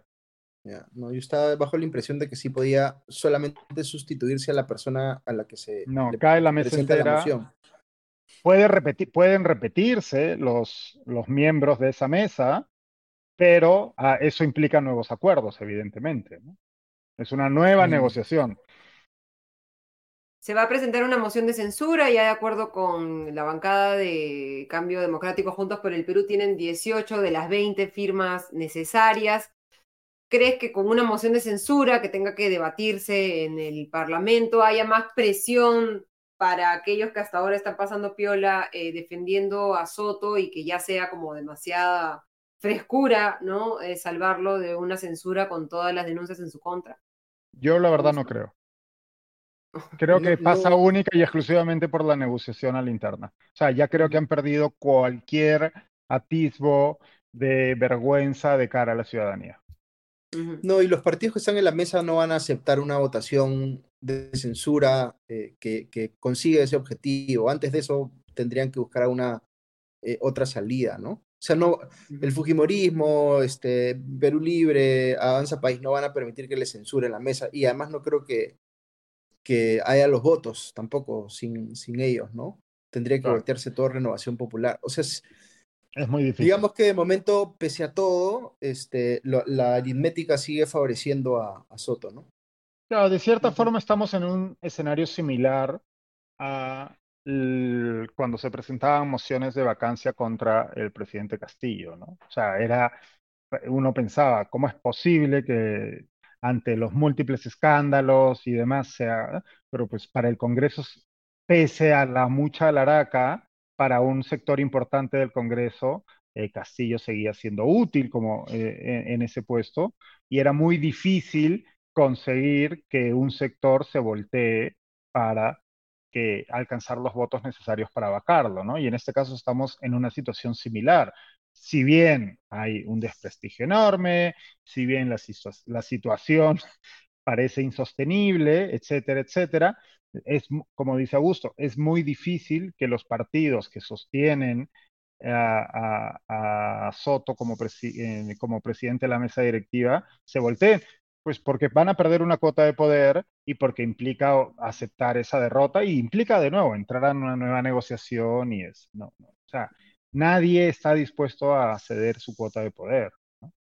Claro, y no hay, no hay mucho que ganar en materia de popularidad, ¿no? Hoy día se ha publicado el, el, Instituto, la encuesta del Instituto de Estudios Peruanos, ¿no? Publicado por la República, que muestra que se mantienen los niveles paupérrimos de aprobación del, del Parlamento, ¿no? Un 90% desaprueba el, el, Congreso y tan solo un 6% de los encuestados 6%. aprueba, 6%, 6 de cada 100 peruanos aprueba al, Congreso de la República, ¿no? Y si hablamos de confianza en el Congreso, que es otro, otra pregunta que, que hace la encuesta de IEP, le pregunta si confía en el Congreso y un 72% de los peruanos dice que no confía nada. Un 17% confía poco y un 10% confía algo. Y prácticamente es un error estadístico el, el mucho, ¿no? Menos de 1%. Eh, Los trolls de eh, Soto. Los trolls de Soto han votado. los trabajadores, sus sobrinos, ya los tiene a toda la familia ahí, ya también ahí sentados en la computadora.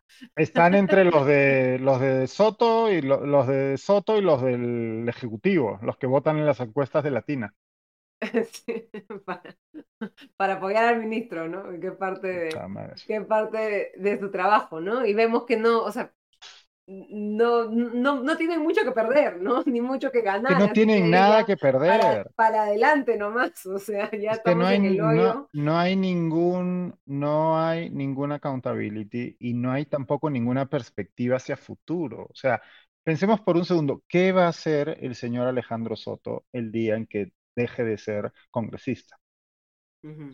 O sea, ¿qué va a ser su, casa de cuatro pisos en el Valle Sagrado en, en hotel, me imagino. En hotel, claro. Mm. Sí, pues y este, o, alquilará, ahí agarrados, pero. Su van de trolls.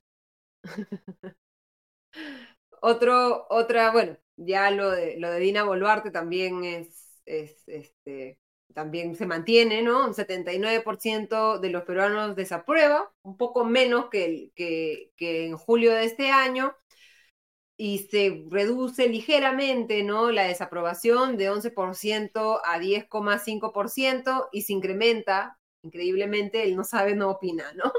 Es que justo te iba a decir eso, o sea, ¿cuál es la, lógica? Te, te voy a decir, la única lógica de esto es que he estado muy callada. o sea, la única lógica es que no ha hablado, que no ha tenido mayor participación y que la gente básicamente se ha olvidado de su existencia, ¿no? ¿Dina ah. quién? ¿Quién? ¿Quién? Ah, sí.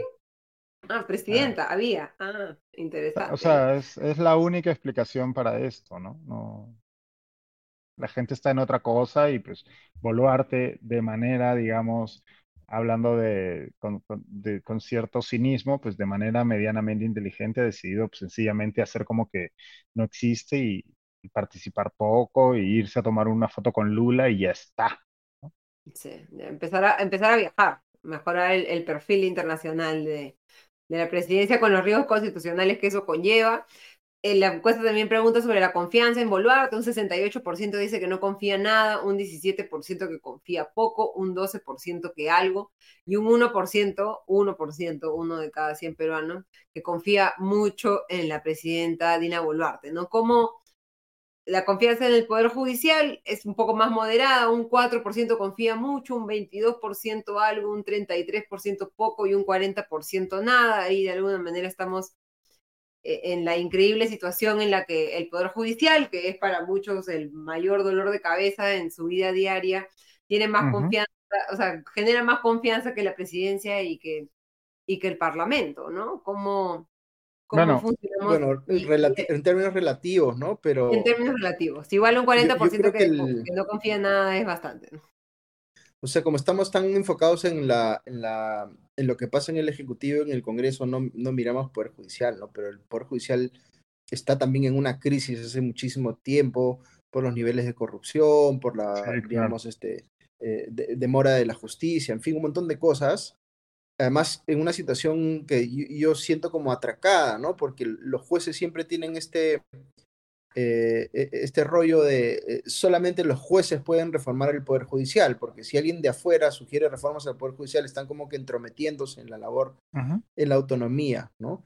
Este, y yo soy eh, bastante preocupado por la, me, me, preocupa bastante la autonomía del Poder Judicial, pero esta posición de no reconocer que ellos también son parte del problema, creo que es algo que venimos arrastrando y que no, no le estamos prestando atención lo suficiente, porque estamos mirando nuevamente al Congreso y al Ejecutivo.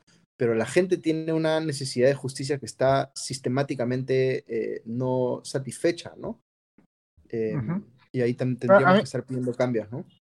Ahí está, esta imagen que tenemos delante eh, no sorprende en absoluto porque son, digamos, en su conjunto son números que venimos repitiendo y que venimos discutiendo ya en los últimos años. Si uno se fija con atención y mire el detalle, no hay una sola de estas instituciones, estamos hablando dos, cuatro, seis, ocho, ocho de las principales instituciones de nuestro país, y no hay una sola que tenga un aprobado positivo. ¿No? La, o sea, la que más se acerca es las Fuerzas Armadas, que un 50%, confía mucho o algo, ¿no? Pero es, ahí está al, al RAS, digamos, ¿no? Al RAS, es la única. No está la iglesia, que es un habitual en estos, pero eh, es, es, para preocuparse, ¿no? Hay una, hay una alienación eh, seria de la ciudadanía respecto a las instituciones. Y no solo estamos hablando de instituciones del Estado, ojo, aquí entre todas estas instituciones se encuentran también los medios de comunicación, ¿no? Donde un solo... 76% desconfía, o sea, confía nada. Solo el 29%, por, claro, solo el 29% confía mucho o algo en los medios, así en su conjunto, ¿no? Y esto es, y de nuevo, y bueno, esto ya saben que es mi tema y que yo llevo muchos años dando la, la tabarra con este asunto, pero es un tema que yo creo que lastimosamente los propios periodistas y medios no conversamos, discutimos y debatimos y sobre, los que, y sobre el que actuamos lo suficiente. O sea, esa desconfianza, que evidentemente es, es, muy grave, es generalizada. Y, que, y lo que ocurre cuando eh, existe una ciudadanía así de desencantada de sus instituciones es que pues, eh, resulta muy fácil apoyar a quien eh, prometa eh, hacerlo mejor que ellas, cueste lo que cueste, ¿no? Y ese es el escenario al que estamos, este, al que estamos expuestos en el Perú y que empezamos a ver con cada vez más frecuencia en la región en su conjunto, ¿no? Es, es, efectivamente preocupante porque sin confianza nada, nada funciona, ¿no? Este, y se abre la puerta para que, digamos, y, lo ha demostrado la encuesta Latinobarómetro que, que analizábamos el otro día, se justifique, digamos, ir en contra de la ley o en contra del Estado de Derecho con, eh, ofrecimientos de, de, una mejora, ¿no? Y, y, en una semana en la que hemos estado debatiendo Bukele, Similei, con muchos, eh, eh, digamos, exigen ¿no? que, se dé una figura de esta naturaleza en el Perú. Tenemos la revelación de este libro del Congreso en el que se explica de una manera, digamos, alternativa. Este, alternativa, datos alternativos. La, historia de la constitución de, de, 1993 y cómo llegamos a la misma, ¿no? Augusto, ¿cómo ves un poco que desde el Congreso, con financiamiento público, y, con el poder que da la mesa directiva, porque recordemos, cada espacio de la mesa directiva le da a un partido un cierto espacio de poder, ¿no? Y, en este caso es, Fuerza Popular quien tiene el dominio sobre esto, que, que se haga un libro prácticamente para niños contando un poco la, esta, esta historia que denominamos alternativa, no sé cómo denominarías tú, Augusto, esta, esta versión. Sí, o sea, yo para empezar no, entiendo bien por qué existe un fondo editorial en el Congreso que está bajo control de una vicepresidencia de la mesa directiva. O sea, ese, ese arreglo institucional me parece, digamos, este, eh, absurdo. Es precisamente algo que se ha generado para sacar provecho político eh, de, de, la capacidad que pueda tener el Congreso de gastar nuevamente el dinero de los contribuyentes para sacar publicaciones con intencionalidad política. Yo he visto el, libro de la Constitución, lo tengo en la oficina, lo he ojeado, se, se ha difundido mucho un par de páginas que son estas que sale la imagen de Alberto Fujimori en el anuncio del autogolpe y tal, pero no es lo único, hay un montón de otras cosas más del libro que hay que, hay que mirar en, detalle, porque es una, eh, eh, valga el uso de la frase, interpretación auténtica de la Constitución del 93, ¿no? Este, eh, cuando la reflexión que yo haría sobre esto es la siguiente. Tú lo, lo, último que quieres es que una constitución sea asociada a un partido político, porque la constitución es de todos los peruanos y peruanas. La constitución no debería tener color eh, político, no debería tener una eh, eh, posición muy rígida en un determinado espacio ideológico, sino debería ser un documento legal flexible para que permita que haya gobiernos de distinta eh, eh, naturaleza o distinto posicionamiento ideológico que todos puedan funcionar dentro de ese marco legal. Entonces, esta idea que tiene el, el, Fujimorismo de decir, esta es mi constitución, ¿no? yo la hice, todo es gracias a mí y tal, lo único que hace es va en contra de sus propios intereses de hacer que perdure la constitución del 93. Que, que, que para poder perdurar, y yo quisiera que perdure porque yo creo que es una buena constitución, eh, eh, eh, digamos, tendría que desvincularse por completo de, ellos mismos, ¿no es cierto? Y que la gente la sienta como que más allá de los cuestionamientos que hay, que son válidos hacia lo que ocurrió previo a su aprobación, igual es una constitución que vale la pena que siga existiendo, ¿no? Aunque haya que cambiarle un montón de cosas por el lado político, vía reformas parciales, pero que en general es una constitución que debe que ha tenido efectos positivos y que, y que no necesita este tipo de propaganda para defenderla, digamos, debería haber otras formas de defenderla eh, en función de cómo, por ejemplo, eh, las reformas económicas que se introdujeron en esta constitución han creado efectos que, digamos, este, se ven en la práctica, digamos, ¿no? Este, eh, que no, no, requieren este tipo de propaganda para ser defendidos. Diego. Dicho ese paso, hay, hay, este es el libro que se ha conocido, pero he estado viendo que tiene el fondo eh, editorial del Congreso tiene otras publicaciones y hay unos cuentos. Eh, vi un título que me da mucho la atención, algo así como eh, Albertino visita la, la, laguna de las Guaringas. Entonces, no, he visto de qué se trata el libro, pero, pero me, a ver, bien, bien, curioso el, el, título, por decirlo, por decirlo menos, ¿no?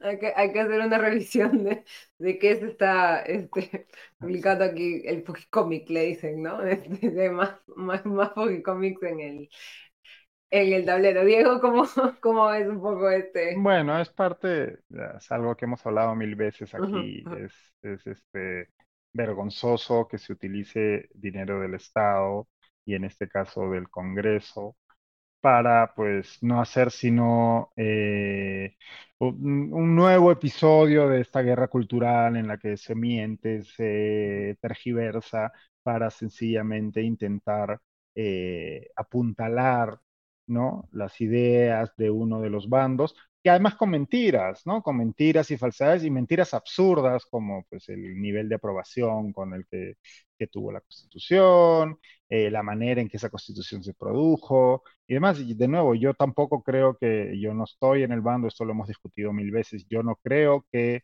una constitución, eh, que haya que hacer una reforma total a la constitución. No creo que estemos ni mucho menos en un momento constituyente, pese a que de hecho ha ido ganando, valga la redundancia, momentum.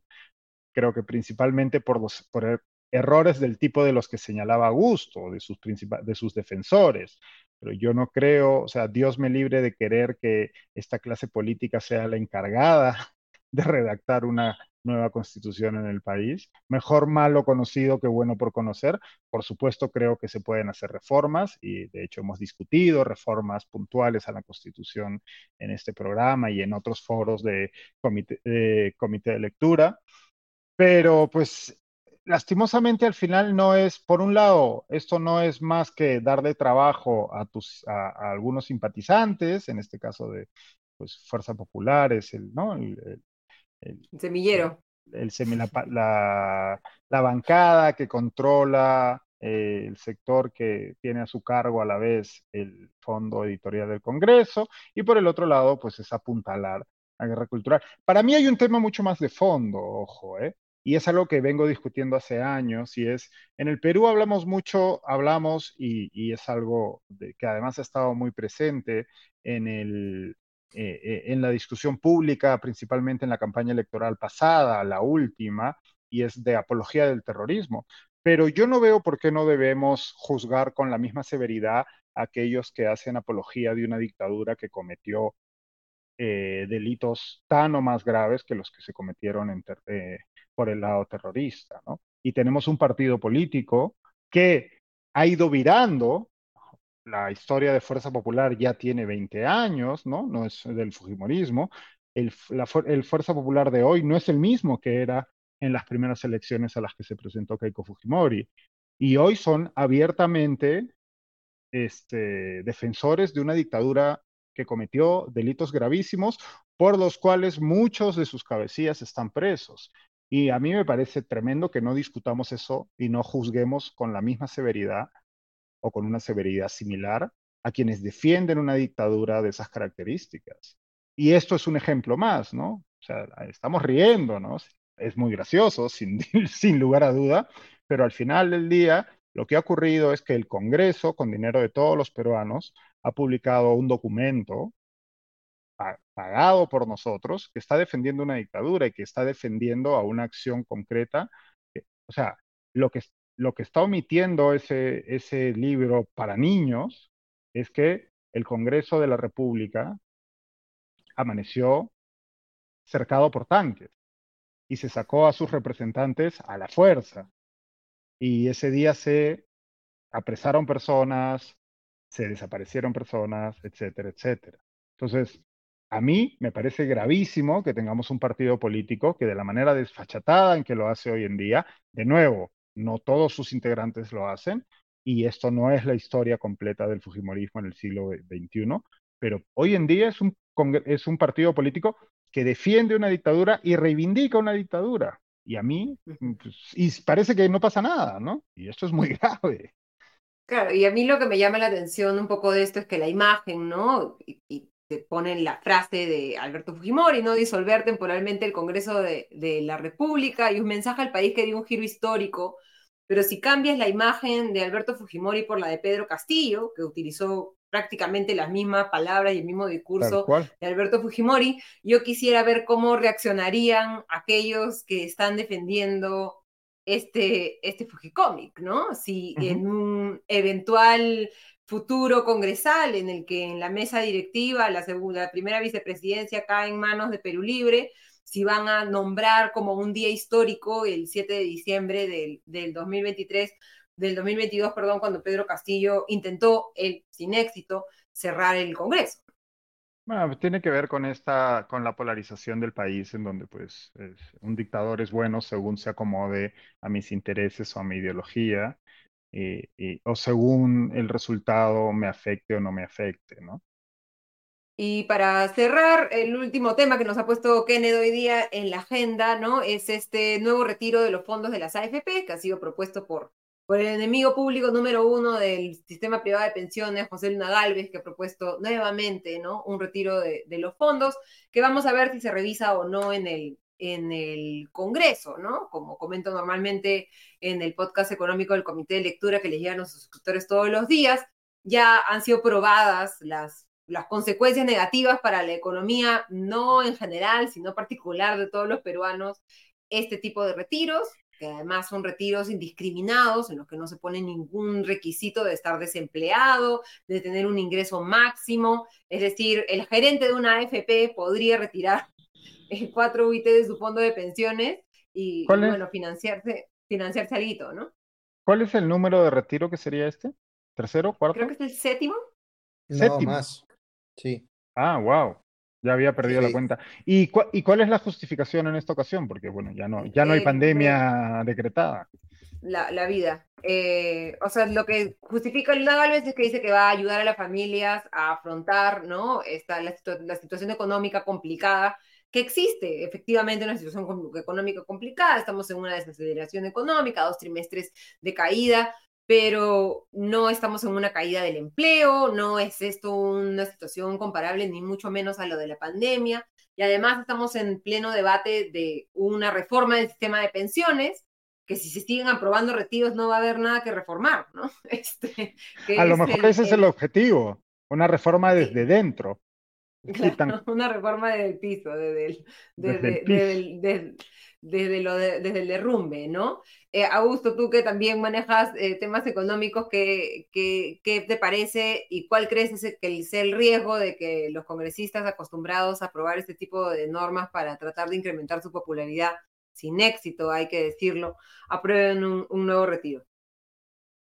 A ver, yo creo que el tema, el tema, el problema con el tema pensionario en el Perú vinculado a la política es que los políticos no, no se ven forzados a internalizar los costos de sus acciones en el mediano largo plazo, porque por ejemplo no tienen reelección o, o, no les interesa hacer carrera política, sino sacar tanto provecho como puedan en el momento en el que están en el poder. Entonces, alguien como Luna Alves, que no se va a poder reelegir, este, eh, ¿qué le importa si de acá a 10 o 15 años eh, se genera un problema grande porque se empieza a jubilar un montón de gente y no tiene nada en su fondo como para poder vivir de una pensión decente por los retiros que él mismo aprobó? ¿no? Entonces, lo que, lo, que, lo que pasa es que hay un descalce, digamos, porque él, él puede intentar eh, capturar los beneficios políticos de anunciar algo como un retiro del sistema de pensiones, pero no internaliza ninguno de los costos, ¿no?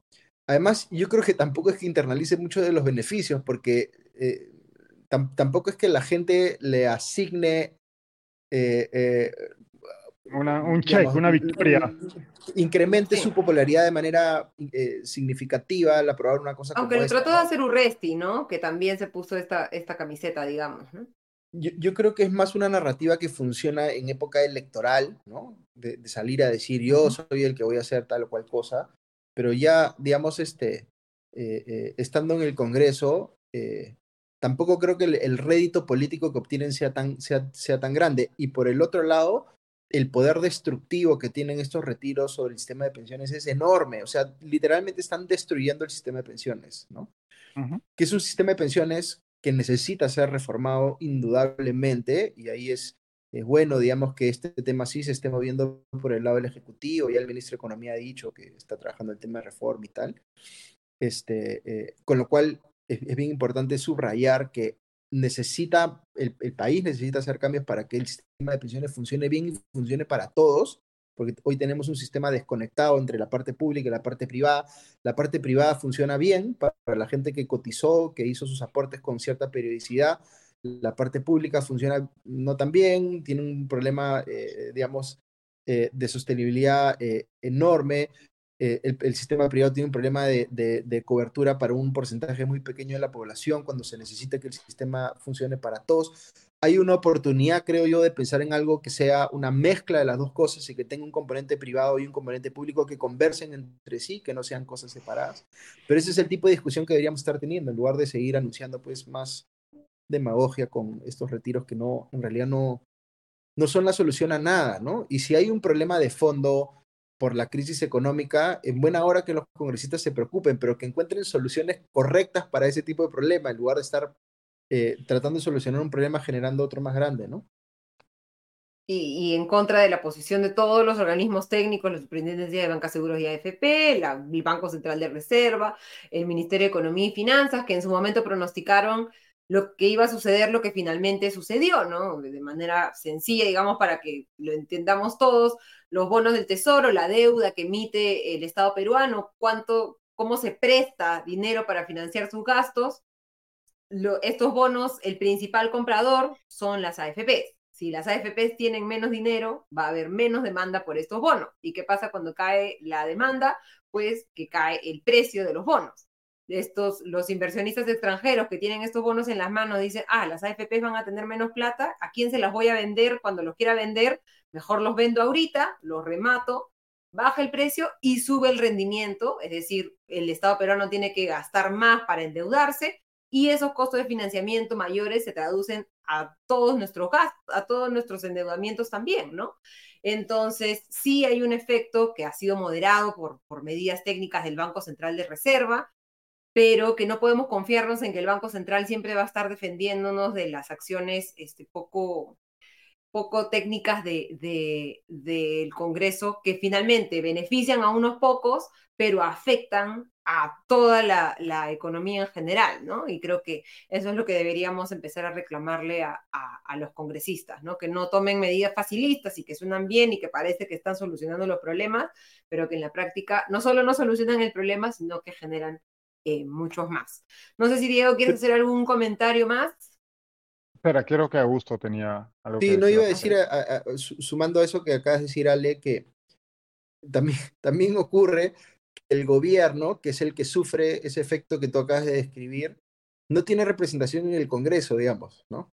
Entonces, no, es como si tú vivieras en un país, digamos, bipartidista, donde el, partido que está discutiendo el tema en el Congreso también es gobierno. Entonces, si algo sale del Congreso, lo va a, va a sufrir directamente lo que pasa, ¿no? Aquí hay una desconexión absoluta, digamos, entre lo que pasa en el Ejecutivo y lo que pasa en el Congreso, porque no hay nadie en el Congreso defendiendo al Ejecutivo, porque no tiene bancada, que es otra cosa insólita que no debería pasar en un sistema político, pero pasa pues en, el, nuestro, ¿no? Este, en fin, uno, uno pensaría que los, los partidos que, por ejemplo, se reconocen a sí mismos como partidos de derecho, de centro derecha, digamos, este, eh, tengan una preocupación por el, digamos, el, déficit fiscal y el, sean conservadores en la parte fiscal, digamos, ¿no es cierto? Eh, y sin embargo no hay, no hay nada de eso acá, digamos, ¿no? No hay nadie que esté asumiendo la posición que asumen hoy tradicionalmente asumían los republicanos en Estados Unidos, por ejemplo, ¿no? Es el partido de la, de la salud fiscal, ¿no? Este, aquí no tenemos nada de eso. El único que anda quejándose estas cosas es el presidente del Banco Central de Reserva y afortunadamente a veces le hacen caso, pero no, no siempre, ¿no? Y va a ser interesante esa discusión porque esta semana se envía al Congreso la, ley más importante, la ley de presupuesto del sector público del 2024. ¿no? El Ministerio de Economía y Finanzas va a proponerle al Congreso en qué se tiene que gastar el próximo año y va a poner un límite tope de cuánto se puede gastar. Eso ya de por sí va a ser interesante de ver y lo vamos a analizar seguramente la, la próxima semana, pero lo que va a verse luego es cómo lo debaten, cómo lo cambian, cómo lo modifican, cómo le, le ponen, eh, le, suman ciertas cosas de manera escondida para incrementar los gastos y no incrementar el, el, el, monto total que no lo pueden mover. Y esto va a estar eh, liderado por José Gerí de Somos eh, Perú el nuevo presidente de la Comisión de Presupuesto, ¿no? Un partido, un gobierno sin partido, sin nadie que defienda los intereses de la disciplina fiscal, como tú bien mencionabas, Augusto, va a estar un poco expuestos a cuánto puede convencer el Ministerio de Economía a los congresistas de la Comisión de Presupuesto y luego al Pleno de que hagan un presupuesto responsable, ¿no? Y eso va a ser interesante de ver en las próximas semanas. Eh, con eso creo que cerramos. Augusto, Diego, muchísimas gracias por quedarse con nosotros hasta esta hora. Vayan a dormir, por favor. Este, muchísimas gracias y que tengan excelente semana. Igualmente. Chao, nos vemos. Buena semana. Estemos atentos a la aprobación del presupuesto, a ver qué pasa. Exactamente. Les agradezco también a cada uno de ustedes por habernos acompañado en esta transmisión de Comité de Domingo. Los invito a entrar a la descripción. Ahí encontrarán un link a nuestra web comitedelectura.pe donde podrán suscribirse al newsletter que les enviará diariamente Diego Salazar con las noticias más importantes del día y links a lecturas importantes, no solamente en medios locales, sino también medios internacionales. Pueden también suscribirse a nuestros podcasts, el podcast de noticias económicas de Augusto Tausen por las mañanas de noticias políticas, perdón, de Augusto Tausen por las mañanas, mi podcast diario de noticias económicas y el podcast de escenas escena internacional de Farid Cajat, al estilo del comité de lectura. Y si no pueden suscribirse, por favor, como siempre, dennos un like a esta transmisión. Suscríbanse también a nuestra web, eh, al, perdón, a nuestra página de YouTube, a nuestra cuenta de YouTube y compartan este video y nuestros contenidos con quienes ustedes crean que podrían interesarse. Les agradezco nuevamente, les deseo una excelente noche de sueño de domingo, una increíble semana. Nos reencontramos el próximo domingo. Hasta entonces.